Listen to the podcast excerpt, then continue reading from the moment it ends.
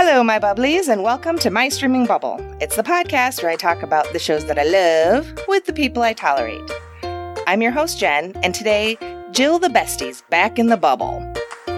You want to hear a story about how me and this bitch talked about the Twitter thread inspired movie Zola? It's kind of long, but filled with tangents. That's right, we will be talking about A'Ziah Zola King's 2015 viral Twitter thread that caught the attention of many, turned into a movie simply titled Zola. Hey, Jill, and welcome back to the pod basement. I'm back, baby. I've been working on that all day. Oh, it's so good. You did so good. What did Erin think when you were re- were you like rehearsing in the car when you're out with Erin today? She She's like, giving you, you know, notes? maybe you should put more emphasis on the B and then less on the B. No, I'm. She's so helpful. She really was. She gave me a lot of pointers. Very good. Well, excellent. So, so here's kind of our spoiler warning, brief synopsis of the movie. Um, I didn't know anything about this movie Oh. going into it. Uh, I honestly just thought it was a tale of like besties and maybe some wild, crazy road trip. Um, the uh, Twitter, or I'm sorry, the IMDb synopsis is simply a stripper named Zola embarks on a wild road trip to Florida. So that's vague. It is vague. and I wasn't I, I wasn't aware of like the Twitter thread because it was the story was an, was originally told on Twitter through 148 tweets. So she uh, Zola A'Ziah King, also known as Zola, uh, she shared her story of going to Florida to dance, and shit goes fucking sideways. So I thought this was going to be a tale of besties, but it's sort of kind of fucking not. Yeah, and I'll be honest, I was in the same boat when I was going through and looking at um Busty films. It's like I've been want like I've been hearing things about this movie and I wanted to watch it and I also thought that it was like, oh, Busty film. Um and I read very little about it. Like I knew it was based on like a Twitter th- thread and yeah, I knew very little about it. So I was like, oh, this is a great Busty film. Let's do this one. And then I started, like, I started reading a little bit more after I suggested it, and I was like, "Ooh, this might not be a best." but I wasn't going to say anything, so here we are. I like I sometimes do like not knowing anything about like a show or movie before getting going into it because I have like no expectations and I'm usually surprised for good or bad. But I find that I also am able to watch it a little bit more objectively and then and then just be gobsmacked where I'm just like this isn't what I thought it was going to be.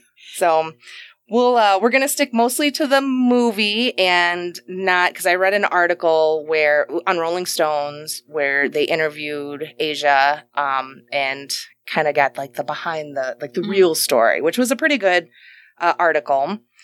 So.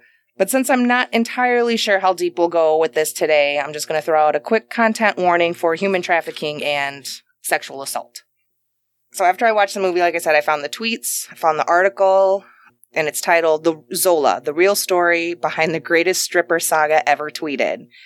And I thought it was pretty good, so I suggest folks go out and read it if they haven't already. It's from 2015, and in it there are some discrepancies uh, with what actually happened. And Zola did admit that the scene where they get in that altercation with the other pimp Mm. didn't actually happen, or not to that extent of the mo- of the movie. So, uh, let's see. The movie stars Taylour Paige, Riley Keough, Colman Domingo, and Nicholas Braun, and was directed by Janicza Bravo. Hopefully, I pronounced that right. I had to spell that more phonetically. um, so yeah, it's uh, so yeah, like I said, I read the synopsis. I saw the the uh, cover art, and it's just a picture of Zola and Stephanie, the two friends, quote friends. And I was kind of like, okay, fun road trip movie, bestie. We got a woman of color. I was like, oh my god, it's kind of like us. Zola's obviously way darker than I am, but but this is not us. I mean, we, well, never mind. I was gonna say we don't hoe anymore. no, no, our hoeing days are long, long behind us. Long behind us.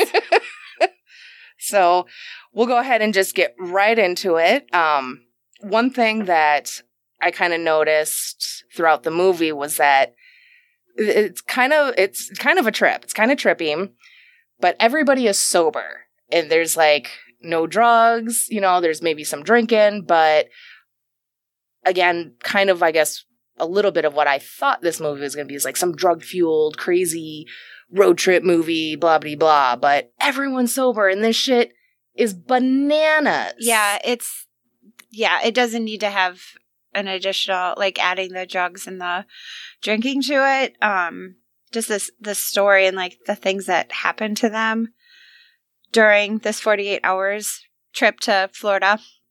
I, yeah, it's, it is trippy in the way that it's filmed too.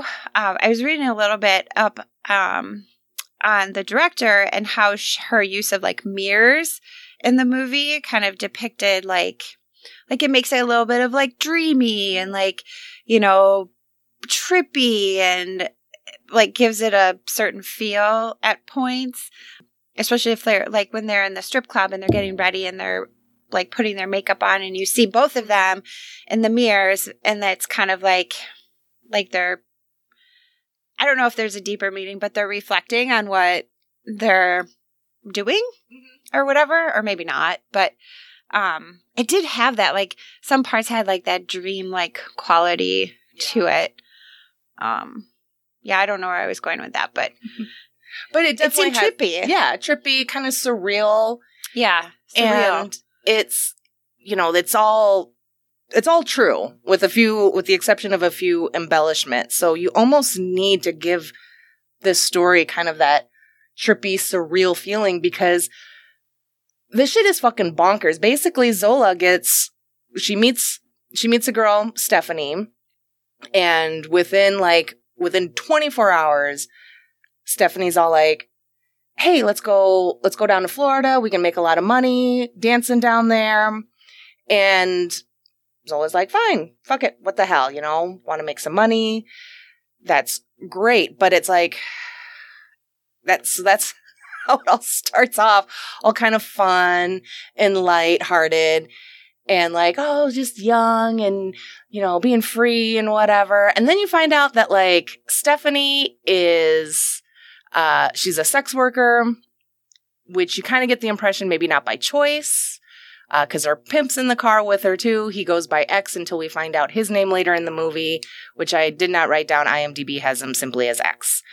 So, but it's this crazy tale of how Zola kind of gets caught up and like manipulated into like sex work. Mm-hmm. So in the movie, Zola doesn't participate in any of the with any of the sex work or anything. She kind of runs security for Stephanie as she's bringing as all these Johns are coming in. So the thought that like this shit happened, Zola herself was this like this close to being just another one of his ladies, and then the the real shit that happened with dude did you read up on kind of the real story of like what all went down with like the real Stephanie and the real X? Um, a little bit. I just saw that um like he got he got jail time, didn't he? Like he eventually like it all caught up with him for trafficking girls and it and he got um prosecuted mm-hmm. and did jail time. Um I'm not sure what really happened to Stephanie besides like her trying to tell her side of the tale on Reddit. Um, but I kind of feel like I like she she definitely co like not coerced, but she like she lied. Like she made it seem like this is what we're going down to do. My best friend or my friend, she just did it last weekend. She like made five thousand dollars. Um, let's go down there. Let's just do some stripping for the like 48 hours, make a bunch of money, and then we'll come back. And it seemed like the way that she had put it to Zola was as like it's just you and me, girl. We're going on this road trip. We're gonna be making mad money, and we're gonna get, you know, we're gonna have fun, and then we're just gonna come home. Mm-hmm. You know, so um, I'm not sure like how Stephanie, how she like portrayed it, but it seems like she definitely manipulated Zola. Um, maybe not by choice because she was definitely being trafficked. She has a, you know, X was her pimp. And I'm sure like he was like, pick up girls, like get girls to come with us, Mm-hmm. or I'm going to beat you or something. I don't know, Right. you know, but she, it just seemed like she's been in the game long enough. Like she knew what to say, like how to act and like Mhm. what to do to bring in other girls into Yeah. this like scenario. Yeah. Yeah, I completely agree. Kind of throughout watching it and watching Stephanie, it was kind of hard at first to to tell is she a willing participant in this? Is she has she has she been manipulated or or brainwashed or just kind of doing it out of fear? And throughout I- the movie, I think I think all of that. I think all of, but it was, you know, because it's not clear cut, you know, and then the real story of uh, Stephanie and everything, she, I mean, she, her, her story is pretty sad and tragic and a victim of abuse basically her whole life, but she's free and like she's, she acknowledges now that she was brainwashed and manipulated by, by X. And, um, I think she has said that if anything comes from this movie, it's just to bring awareness on, uh, the dangers of sex trafficking and you know maybe how easy it is to kind of get like sucked into that. yeah Yeah. Um and I'm not victim blaming and I'm not saying that uh, it's her fault or anything and I think like part of it is is that she was brainwashed in order to like in order to survive she was you know she had to do this and like Mhm. she you know had to become this person whether she meant to be that way or not um but the movie kind of portrays her as like a baddie like mm-hmm. like she's straight up like a little crazy mm-hmm. and definitely manipulative and a little like immoral. I don't know, like just like a bad person. yeah just that she's she's just as much in on it as Yeah. as x Yeah.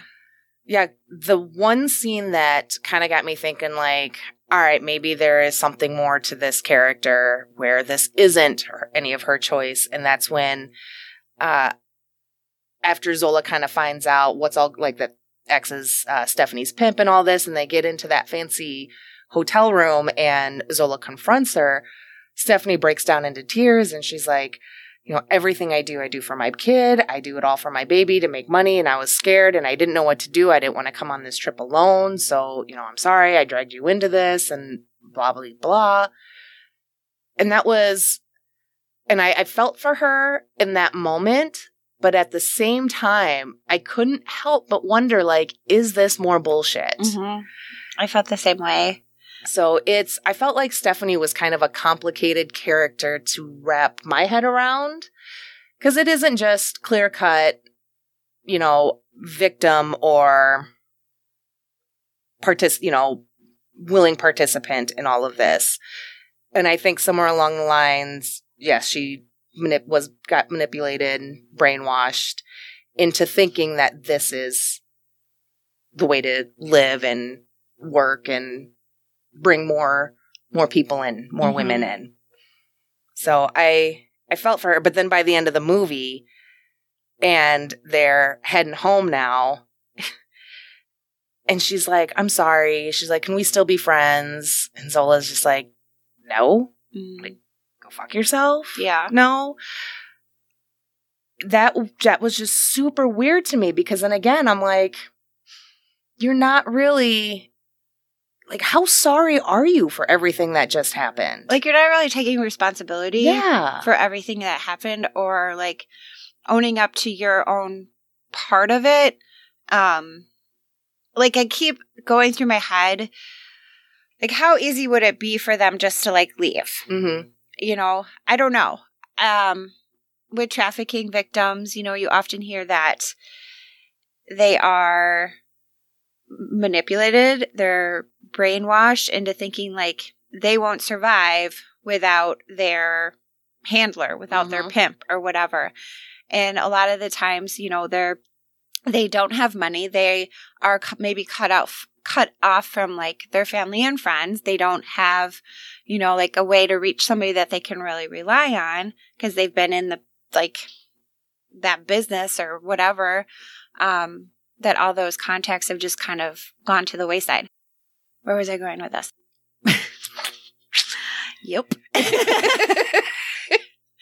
so yeah, I I had a hard time like and maybe it's just the actress like Riley Keough that you know did such a great job, but I had a hard Mhm. time believing her as a victim. Yeah.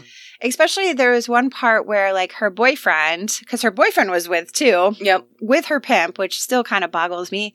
Um, he said he said to Zola like, "Oh, she's done this before. Like you're not the first one." So it kind of you know like this hat like she like love bombs girls that she Mhm. meets, takes advantage of their vulnerabilities, um, you know, offers them this exciting deal to make a bunch of money and then you know sucks them in and then they're in the trafficking world Mm-hmm. um so that's why i had a hard time believing Yeah. that she was Yep. a victim like i i yeah i don't like i said i'm not victim blaming and i'm not shaming but i think it was just maybe how the movie portrayed them because i you know like trafficking victims they are victims. Like Mhm. i firmly believe like you just can't get out of it. You have no means to get out of it. Mhm. um, you're so brainwashed. You think that you cannot survive with this without this person this pimp or where whatever. You know you're um you're given only so much food only so much sleep. You're relying on this person for everything Mhm. you know 100% victims. But in the movie it seemed a little like they were portraying her as like not really a victim. Like Yeah. it was like she was kind of in on it. So i don't know. I had a hard time with that. Well, and I think especially with movies, whether based on true stories or not, we always, I, I always kind of look for, you know, there's always that clear cut hero and villain, protagonist, antagonist, goody, baddie. And it gets all muddled when the one you think is going to be the baddie or the antagonist is also maybe a dash like sympathetic mm-hmm. so that's just something like for me personally i'm always like oh there's the good guy here's the bad guy but in this scenario it's with stephanie it's definitely more complicated which is very true to life so but it was um at the end when they get back to mr x's like condo and stephanie's boyfriend is freaking out and because x is like well i'll get i'll get um zola and what was his name garrett or Derek, sorry, Derek. He's like, I'll get you guys plane tickets home. And Garrett or Derek, sorry, Derek is just like begging Stephanie to come home. Please, just you you can leave this. You've got to leave this. You don't need this. We can go. And she is at that point choosing to stay. Now again, whether that's part of the manipulation and her thinking that she can't thrive away from X, quite possibly. Or she could just be like scared to leave because Yeah. he could threaten her Oh yeah. Seriously hurt her. If He's sh- I mean, she's his moneymaker, so he's not going to just let her go easily. Yep. And he's he was a scary dude. Okay, he was a scary dude. Um, the one thing that cracks me up about X is how he would dip into the African accent Mm-hmm. and then he would not talk with an African accent. The other thing is like when I was a different color. Oh, I didn't notice that. Yeah, so they did a it's part in one of the parts of the movie like they did a close up of his face and he's got and like it's kind of a scary like moment and they did a close up and that's when I noticed like Hmm. the one eye is a little like like gray almost. So he just looks like diabolically evil Mhm. in that way too, you know. And he kind of reminds me And that's like when they showed the face with the two different colored eyes, kind of reminds me of um did you ever watch The Professional? Oh, Leon. Yeah, Leon Yeah. the Professional and Natalie Oh, I love that movie. so Gary Oldman's character, Mhm. he had two different colored eyes, and that's who he reminded me of in that moment. I was like, damn, because he was he was scary too. Yeah, he was pretty pretty unhinged. yeah, unhinged. Yeah. That's a good word. Yeah, there was the one scene where it's like they get back, the girls come out of like the first club that they danced at, and they lie and said that they didn't make any money. And that's when he's like, Well, I've got clients lined up, trapping, trap, which I guess is the new word for Hohen. hoeing, turning tricks, Mm-hmm. whatever's. And uh and then at one point like Zola's like, "No, fuck this, I'm not doing this." And he loses his shit and that's the first time he slips into that uh I think closed captioning had Nigerian accent, but I was like, "Oh, buddy." Yeah. Then I got I got I got scared for her and for Stephanie really cuz then you're just kind of like, "Okay, Stephanie's a Stephanie's a victim." Plain and simple, right? You're just like, okay, this dude is scary. Stephanie's manipu- been manipulated, but then Stephanie's kind of actions again throughout the movie just kind of left me wondering, like, uh, I think that was the first that was when I realized like what was actually happening is when he lost his shit when you know Zola's like I'm not taking any part in this Mhm. like you know um and realized that like he's not just the roommate as Stephanie introduced him to be like mhm, their relationship is something more than that. mhm. So, yeah, that And- was like kind of a turning point for me. and willingly withholding that information. Yeah. you know. See, that's why I'm like I have such a hard time like mm-hmm. is she really a victim or is she know. like I don't know. Yeah. Yeah. So it's I don't I didn't think we were gonna spend this much time on Stephanie, to be honest. and to start off, I mean, this movie's called Zola, not Stephanie. but I did find her character really kind of interesting to watch in that sense of again, just wrapping my simple my simple girl brain no my mind around that a person could be more than just, you know, a person can be all these things in a movie. So, but yeah, Riley Keough does a really good fucking job. She does a really great job being with the with the black scent and culturally culturally appropriatey. Kind of uncomfortable to watch just in that sense and the way she presents Stephanie presents herself. Yeah. She there was a lot of things that she did that made me really uncomfortable and that I kind of just wanted to like punch her. Um I know violence isn't the answer, but she she's obnoxious and insincere and yeah, like culturally appropriating mannerisms in the way um African Americans speak and like the dra- the braids come on Mhm. um and just bringing her boyfriend along on the trip when she's going to be like doing other dudes Mm-hmm. I mean, that really just like creeped me out. Like, I don't know. She was, cre- I found her to be a little creepy and she's gross. Yeah. yeah, dragging the boyfriend along. Poor Derek. Poor, poor Derek. I mean, him in his simple mind, Mhm. he, I'm assuming he agreed to go on the trip, but Yeah. Yeah. And then Derek, at the end, after he has pleaded to Stephanie to please just leave all this and come home and you know if you don't i'm gonna i'm gonna kill myself and then in the movie he hurls himself off the balcony and lands next to the pool doesn't die and now they're rushing to the hospital and he's like bleeding and then that I think is also the same scene where Stephanie turns to Zola and she's like, "We can still be friends, right?" yeah, yeah.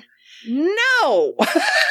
So that was my question. Um, did that really happen or was that drama, drama, drama man? that was that was Dramamine for effect. Okay.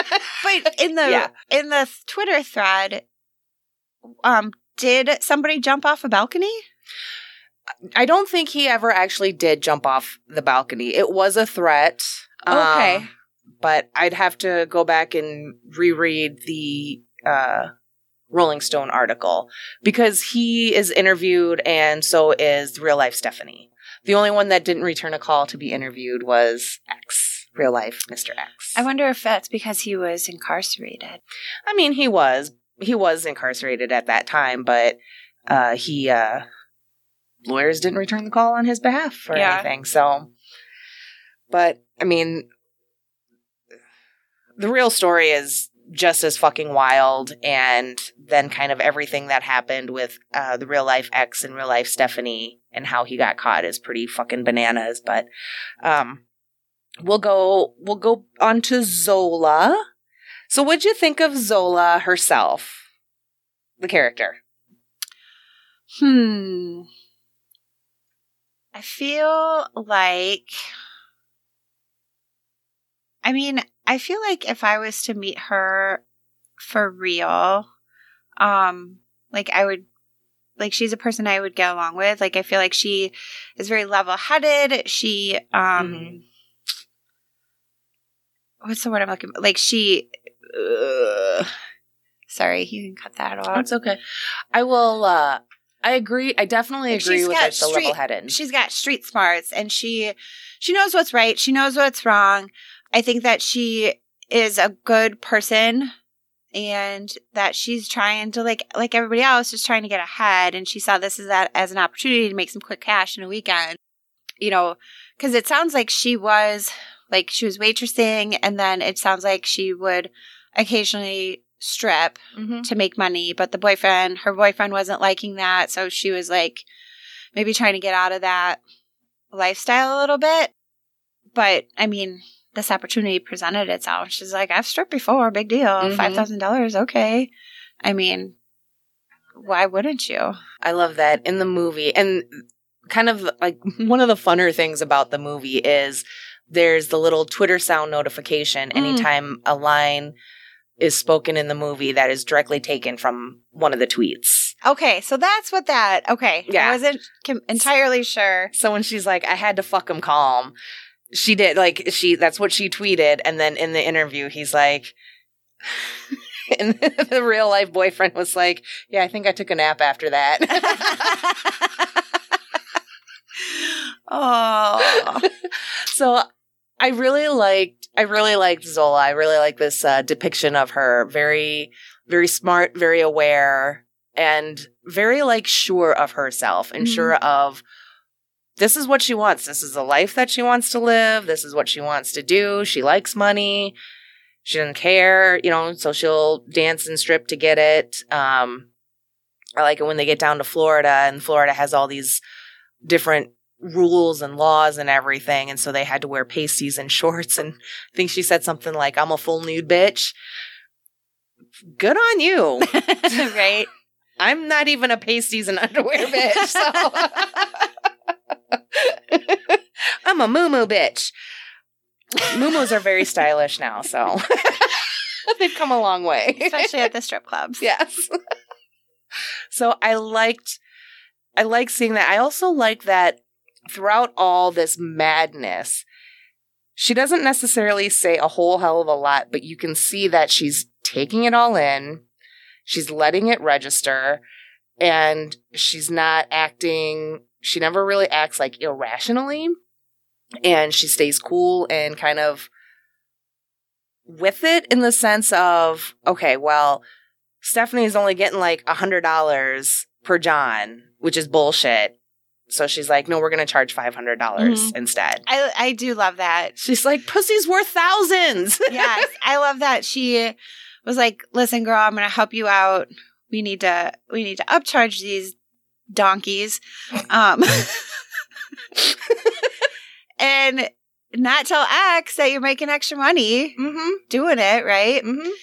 Yes, I love that. So she's supportive as well. She's supportive. Like, great idea. Mhm. Like, the other thing that um she never seemed to show fear. yeah. as much as like when X would flap the handle or these situations that they were put in, like the um it, I don't know if it was a bachelor party, if it was just some dudes that like called them, and there was like I think it was I think I counted dudes. like five or seven on the screen, but it was just a bunch of dudes, and then it was maybe gonna be just like what do they call that, like a gangbang, gangbang circle jerk, Yeah. circle jerk or something. Like she didn't show fear or like um like back down or you Mhm. know she like held her ground. So I really admired that Yeah. about about her. Oh, absolutely. And then even and they don't show a whole lot of even like really Zola's face while Stephanie's taking all these Johns or whatever, but they're like in the same room. Yeah.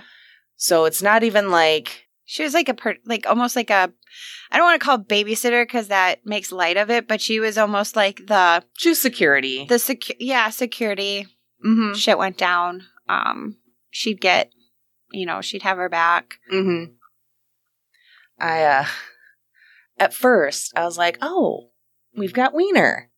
oh my god! And then and then we got a whole Montage whole of fucking messy mess of wieners. like those were not pretty dicks. No, I was like, these are not the wieners I wanted to see.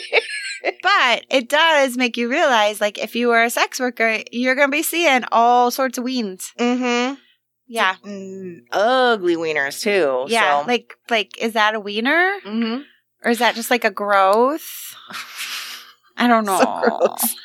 But I also appreciated that we didn't get, we didn't really get like f- any full on female nudity.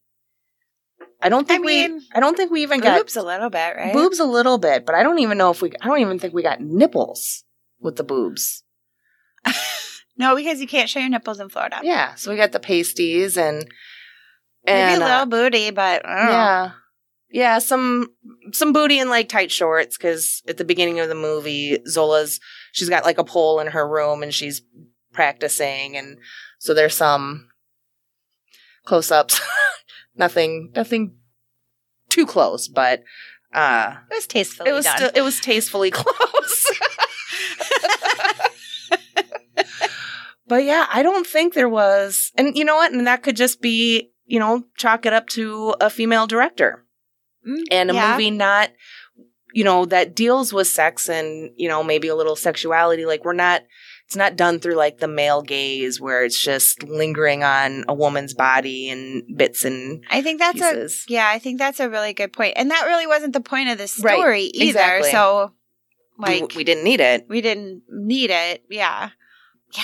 The whole montage of penises, though. I can't unsee that. And even that was kind of tastefully done because they would put like the little, what was it, like a little heart emoji where like something i think on the head of the weenie or something. I don't know. And then that big old one. It, Yeah. Oh my flash- God. It's like the it's like the third out of like four or five or whatever, and they they they moved on to the next wiener, but then they came back, and I think there was like a thinking emoji or something like implying like I'll be back for that one, or it was something really kind of quick and and kind of light in a movie that isn't the lightest. So. Yeah, I like Zola. I can't even believe this fucking story is real.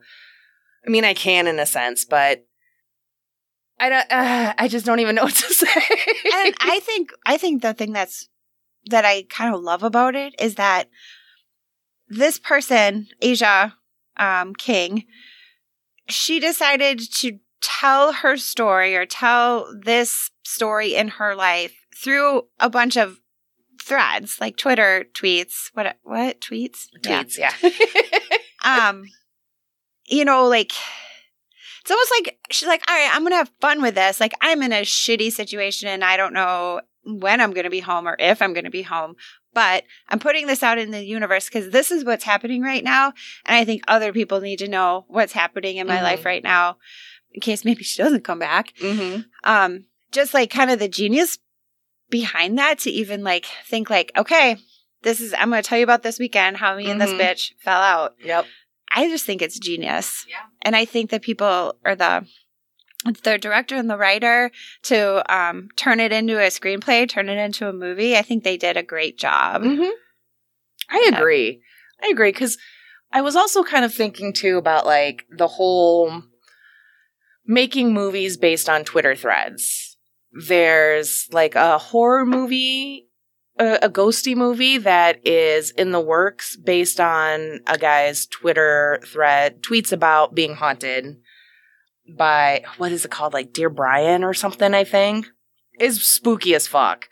And I read it and I was like, like I read the Twitter the, the Twitters and uh I was like, ooh, and he had some pictures, like a kind of a ghosty outline of a little boy with like kind of a, a dented in head. Mm-mm. I don't like this. Stop talking So- about it. Of course, people are like, oh, this is fake. This is bullshit. It's not real. And some people are like, oh, I totally believe you, but it has since been picked up and is going to be made into a movie, last I heard. I don't know how COVID may have affected any of that, but kind of makes you think like, you know, like Hollywood, you know, Hollywood's so like hurting for like original stories and everything. Is this the next step? Is this where we're going to be turning to? Is Twitter, Tumblr, YouTube, and being like, let's tell your story.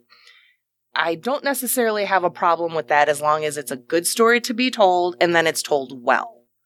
So I thought this was a very good story. I thought this was an interesting story, a scary story, but also very well told.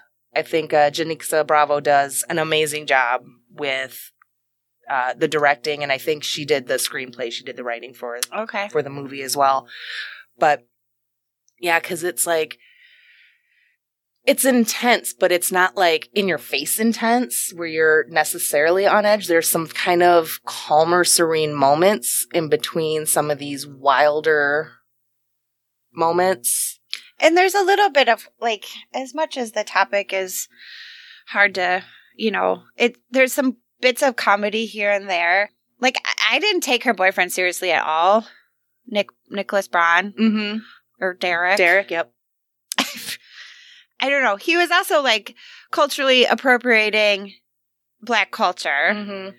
but he was such a tall, skinny nerd about it that it was almost like pathetic, pathetically funny. Mm-hmm. um like i just could not take him seriously he was kind of a con i mean besides you know jumping off the balcony he was kind of funny to me Yeah. like i don't know Yeah.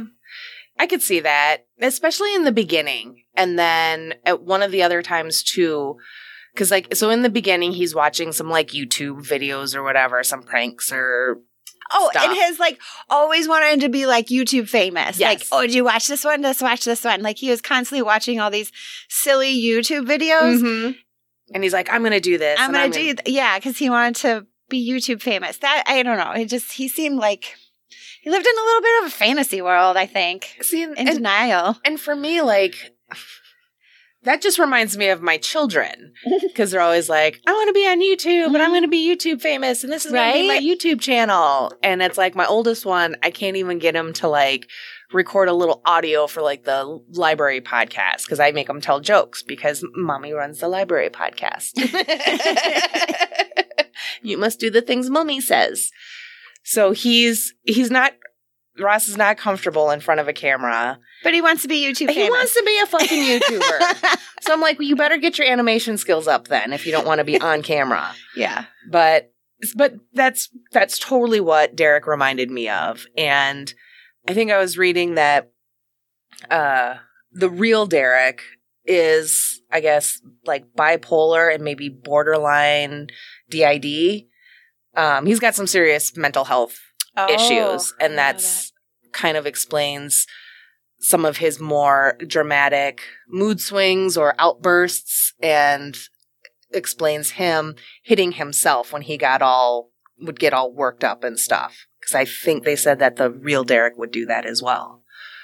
So And it also kind of explains how, like, Stephanie and X, like, they took advantage of him. mhm. And he, I, I feel like people that maybe have mental health issues are more susceptible to getting, you know, coerced or manipulated or being Mhm. taken advantage of. Yeah.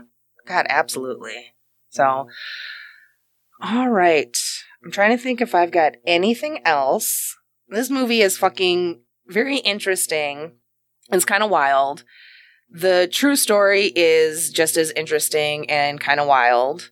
Um, I def if I mean if you're listening to this, I'm guessing you're familiar with the movie and or the Twitter thread, but if you're not and you're still listening, I highly recommend finding the uh, finding the screenshots of Twitter of the tweets, which is on Imgur, and the Rolling Stone article because that has a little bit of real life Stephanie's take. Um, I think real life Derek and Zola's real life boyfriend. So I think she was at the time that that article was written. They were engaged, Zola and her and her boo. So like, are oh, they good. So are they married in real life now? That I don't know. I couldn't really find a whole hell of a lot uh, for current stuff. I did find uh, Zola's Twitter account, and she's active on Twitter, but I didn't really see that she's active because she's got like a SoundCloud and a like. I fell down the fucking rabbit hole, and from the links that she has through her link tree, nothing looked to be current. Oh, maybe, okay. you know, like a year or two since she's uploaded anything. So, but in the uh, making of on the DVD, she talks about how she's also a writer. So maybe she's hmm. working on, working on something, something like that. So, yeah, this movie, very interesting interesting, a little cuckoo bananas. Mm-hmm. Scary in the sense that this shit happens every day. In real life. In real life, every day. Uh, let's see. Well, we'll move on to Stray Bubbles. The only cover, couple of things that I have written down for Stray Bubbles is they, on their way to Florida, they stop at like a gas station, use the bathroom, Zola and Stephanie, and we get kind of an overhead shot of them in the stalls. Zola hovers yeah. She contributes to the problem of pee pee drips on the toilet seat. So I'm sorry, Zola, but I understand why people do that. But you are the problem. you're the why. You're why there's pee pee drips on toilet seats. so lay some tw- lay some TP down. I get it, but please make contact. And then the other thing that I had written down was after they get to, I think it's after they get to Florida and all the dancers are standing around and there's the larger woman kind of leading them in prayer, you know, praying for the rich dudes to come in and spend their money, the yeah. ones that have good credit. 840! Yeah, 840! 840. I laughed super fucking hard. That is good credit. That's like that is real good credit. A plus plus universe plus. Oh yeah, eight forty. so, yeah, good movie. Good recommendation. Good way. Good job sneaking that one on the on the list. I like I said, I really thought it was like bestie. Like, yeah. But wee. I thought the soundtrack was good too. Yeah. Yes. I had good I soundtrack. Like, yeah. I like the when they're driving down and they're all in the car and they're kind of getting like jazz because they just hit Florida. And like um they're like taking selfies, like whatever song that is. It's like I love that song. I think it's um Oh my god. I can't. I had it. They had some they had some bigger names that even even I was like, "Oh, I've heard of that person." I am not I don't do well with new music of any genre and even worse with like rap and hip hop. So I know some. I'm kind of stuck in the. I've been stuck on 90s country for weeks. 90s country. 90s country. I took the kids to the park today and my, uh, break it. No, no Billy oh. Ray. And sadly there's That's 1989. No, no Garth Brooks either because Garth Brooks isn't on Spotify. But we I took the kids to the park and one of the houses that's near the park, uh, the family was outside working on doing backyard outside stuff, blaring some 90s country and all I hear is strawberry wine 17. I hate that song. I love that song. It's so fucking problematic, but so is a lot of 90s country. I'm coming to realize as I listen to my playlist on repeat. But I thought for a second that my phone and Spotify had turned on and then was playing through my car speakers. so I'm kind of looking around. I'm like, loud? it was that loud. Wow. I was like, okay, that you go that, family. Yeah, like get some shit done. And it was like every song off my 90s. Maybe you guys have the same playlist. Maybe. No, because they had Garth Brooks on theirs. Oh. Yeah. You could hear it in the park? I could hear it in the park. So, I mean, it's their houses that butt up right next to the park and the parking lot, and it's all wide open. So, The one that we want Aaron to buy? yes. See, Aaron, No. you could totally blare your speakers. no, not that one. Not that. That one was a little farther from where we were at, but yeah. So, um, so '90s country is where I'm currently stuck at. So Ah, well, it could be worse. it I mean- has been too. So let's let's be fair. Um, I've been listening to um well, I told you about the Willie Nelson album. Oh, that's right. So I've been listening to that and then I just have been listening to my like all the songs that I've liked ever Mm, on mhm. Spotify. I just kind of Shuffle. put it on shuffle and like, oh yeah, I forgot about this song. You know, just Yeah. listen to listen to that. Um, and then podcast wise, um, I've been list. Well, I just started. It's called the Bright Sessions, Hmm. and it's about this therapist who sees patients. They're like superheroes, and they have like issues. So it's like like each episode's kind of like a therapy session with the Ah. superhero and you kind of have to figure out what their superpower is Ooh. and they're really short they're only like 20 minutes um but it's just kind of it's fun it's just you know don't really have to think a lot yeah, that does Um, sound fun. yeah Yeah, for uh stuff that so when it's not 90s country and I'm streaming. Actually, I just finished Dave Grohl's The Storyteller. So I've tweeted about it a couple of times. I feel super lost cuz I'm like that was so fucking good. Uh the audiobook, he reads it to you and it's it's so comforting. It's just it's so fucking good. And then podcast wise, a lot of just more indie podcasts, but I didn't get any of those in this last week because uh, Dave Grohl was telling me the story of his life um, from the comfort of my kitchen. so, all right. Before we move on to the Six Degrees of Nicolas Cage Zola edition, where where do you think this movie lands in terms of rewatchability and and maybe ranking? Like out of 10, 10 stars, 10 bubbles. um rewatchability yes i think i would i'd probably give it a little bit before i would rewatch it again um and then for stars i don't know um all the stars All the stars, all the bubbles. Yeah, I thought it was really well done. Mhm. And, you know, because it's based on a true story, I think they did the story I think they they did it well. Mhm. And with little over dramatizing Mm-hmm. Drama mean. drama meeting it. I mean, I don't No. maybe you didn't need to because it was already a banana story. But yeah. yeah, I think they did a really good job. I definitely agree with the rewatchability. I think I think I could watch this again, but it's not going to be anytime soon. I might need a little time in between, but Yeah. I, I completely agree. They did. Uh, Janicza did a really good job bringing uh, A'Ziah's story to the screen and telling it, and really only embellishing just kind of the bits that A'Ziah has admitted to embellishing. So, you know, it's a movie, so you got to have like that major, that big major climax, that big moment, you know. So, all right, now time to play the Six Degrees of Nicolas Cage Zola edition. So, Woo-woo. this is the newest segment of the podcast because I love Nicolas Cage so fucking much. Plus, I think, you know, it's kind of a good, fun way to end a show, an episode, especially when we talk about heavier kind of themes and, and stuff. So instead of ending it on just sex trafficking is bad, we're going to end it. It, it is, but we're going to end it. Not to make light of that whatsoever. Right.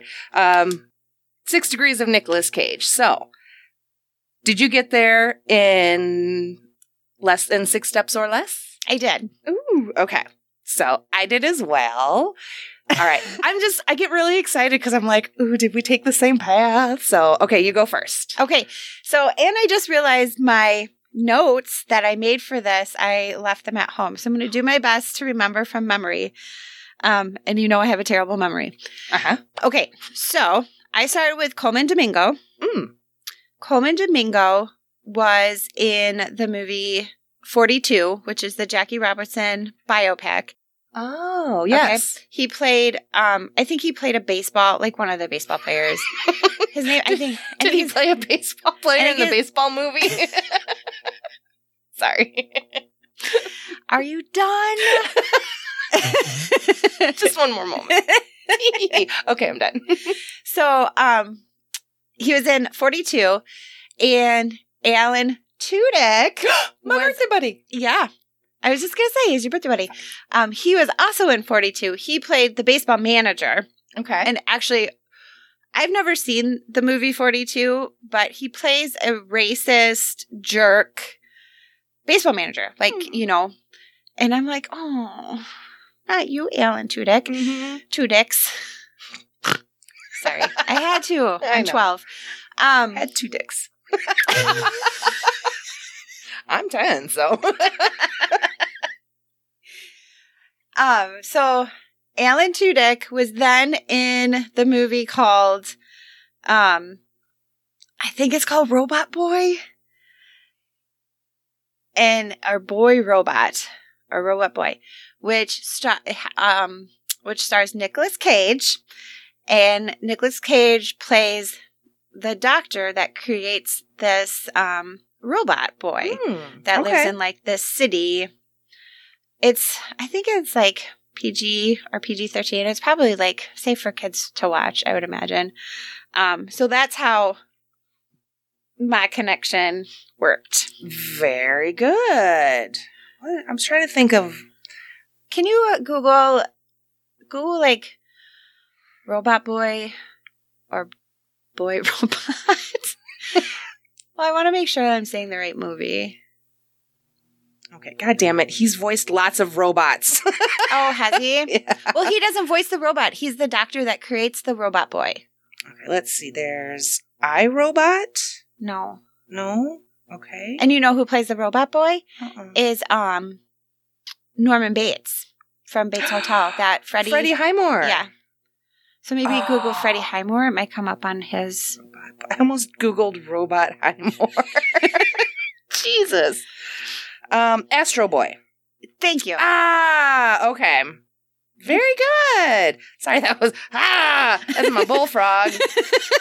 I tried to make bullfrog noises last weekend, and it's fair to say I can't make bullfrog noises. She did a fantastic job. Yeah. Should I try it? No, I won't. All right. So I got there uh, in two two steps Ooh, ooh. with uh, Riley Keough. So she was in the movie The Runaways Oh. uh, with Michael Shannon, who was in the movie World Trade Center with Nicolas Cage. boom, Boom. boom, done. Pop that bubble. Anyways, that was dumb. Sorry. All right. Well, I think that's going to do it for us today. We've kind of gone through our what's been streaming in our bubble. Has there been anything you've been watching that you're just like, "Oh my god, y'all." Um. Okay. Couple things. Oh boy. I've been watching Tacoma FD. I fucking love that That show. That show is awesome. You just reminded me I have to look up for more seasons. season three started, or season three is out now on HBO Max. Oh, okay, it's on HBO. Yes. Yeah. Um. So I started watching season three, and oh my god, these guys are comedy geniuses. They're so funny. They're so funny. Um. I love them, and I might have a crush on Penisi. Oh yeah. Isn't that weird? It's super weird, It's right? kinda weird, It's yeah. super weird. I mean, I'm 100 like 100% with you there, but it's I And 100% agree it's weird. and um Andy, Andy Moana, I find him adorable. He's the um he's the firefighter, like he's got picket fence teeth. oh, yeah. His mom like owns the spa. Yes. Yeah. Yes. Cuz he's also in he pops up in The Good Place. Yes. Pillboi. He's I love him so much. I do too. He's he's so cute and funny. Um, so I've been watching that before I go to bed because it's just like a nice end of the day, Mm-hmm. you know, palate cleanser. And then I started The Staircase, which is a true crime true crime show. Well, it's um based off of a true crime, but it's been you know, like yeah. like Toni Collette's in it. okay. Okay. Yeah, yeah. um Colin Firth. Yes. Okay. I know which one you're talking about. I've seen ads. I haven't watched it yet. So the first three episodes dropped last Sunday, and I've watched all three of them. It's really good. Um, Toni Collette, she, so they do a part of it, not to like spoil anything, but they reenact the defense team reenacts what they think happened. Um, because the woman's found at the bottom of a staircase, dead. So in their reenactment, it's actually Toni Collette like doing this, like doing it. Mm-hmm. And it's so, she is, it's so disturbing to watch. She does such a fantastic job, but it's like, it's really hard to watch. Yeah. She's, yeah, she does such a, she's a great actress. She's amazing. She is amazing. Um, so yeah, I, I am so far very intrigued by it. It's based on a true, Mhm. true crime. Is that the one where there's a theory that it was the owl or an owl? They haven't got to that if Okay. it is. So I don't know. Okay. I don't know much about the crime itself. It happened like shortly was it before 9/11 or after 9/11? Like it was during that time like so 2001. Yeah. So um yeah, I don't know. Okay. If it's the same one I'm thinking about, there is like a theory that it was an owl got into the house or something. And because I think, uh, I think our Queen Murderinos have talked about it, and then there was like a docu series on Netflix. If it's the same one, and I think that one's simply titled "The Staircase" or "Staircase." Yeah, I think that is based on yeah, the Same same, crime. But I Uh, haven't watched I, I- haven't watched that. I had started it, but when it comes to true crimey things, there's just something about generally the narrator's voice that lulls me to sleep. I fall asleep listening to some of the most terrible shit, and it's all because of the narrator's voice. It's usually a male, it's usually kind of deeper, kind of soothing. Yeah. Keith Morris from Dateline. He's got a voice like that. hmm Timmy likes like the first 48. Oh, and sure. uh, I have fallen asleep to First 48 so many times. It's kind of terrible. I'm really sorry, but I have a more annoying narrator or something to keep me awake. I don't know. Don't do that. That's not right either. All right. So I haven't really been watching much because since this pod prep was just a movie and I don't don't have to do a TV series until later, uh, I've been putting off getting a jump start on that.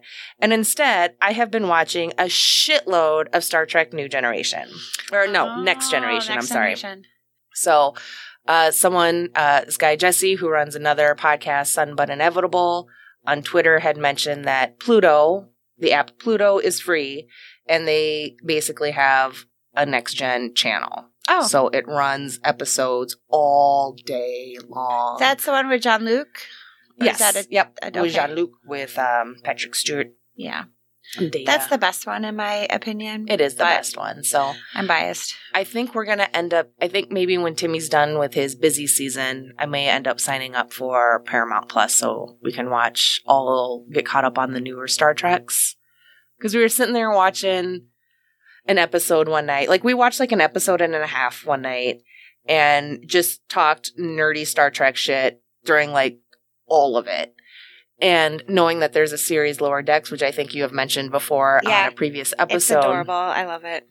you know, they, you know, the Enterprise goes into red alert and there's been damage sustained on decks, you know, whatever, 26 to 13 or I, it wasn't that big of a gap.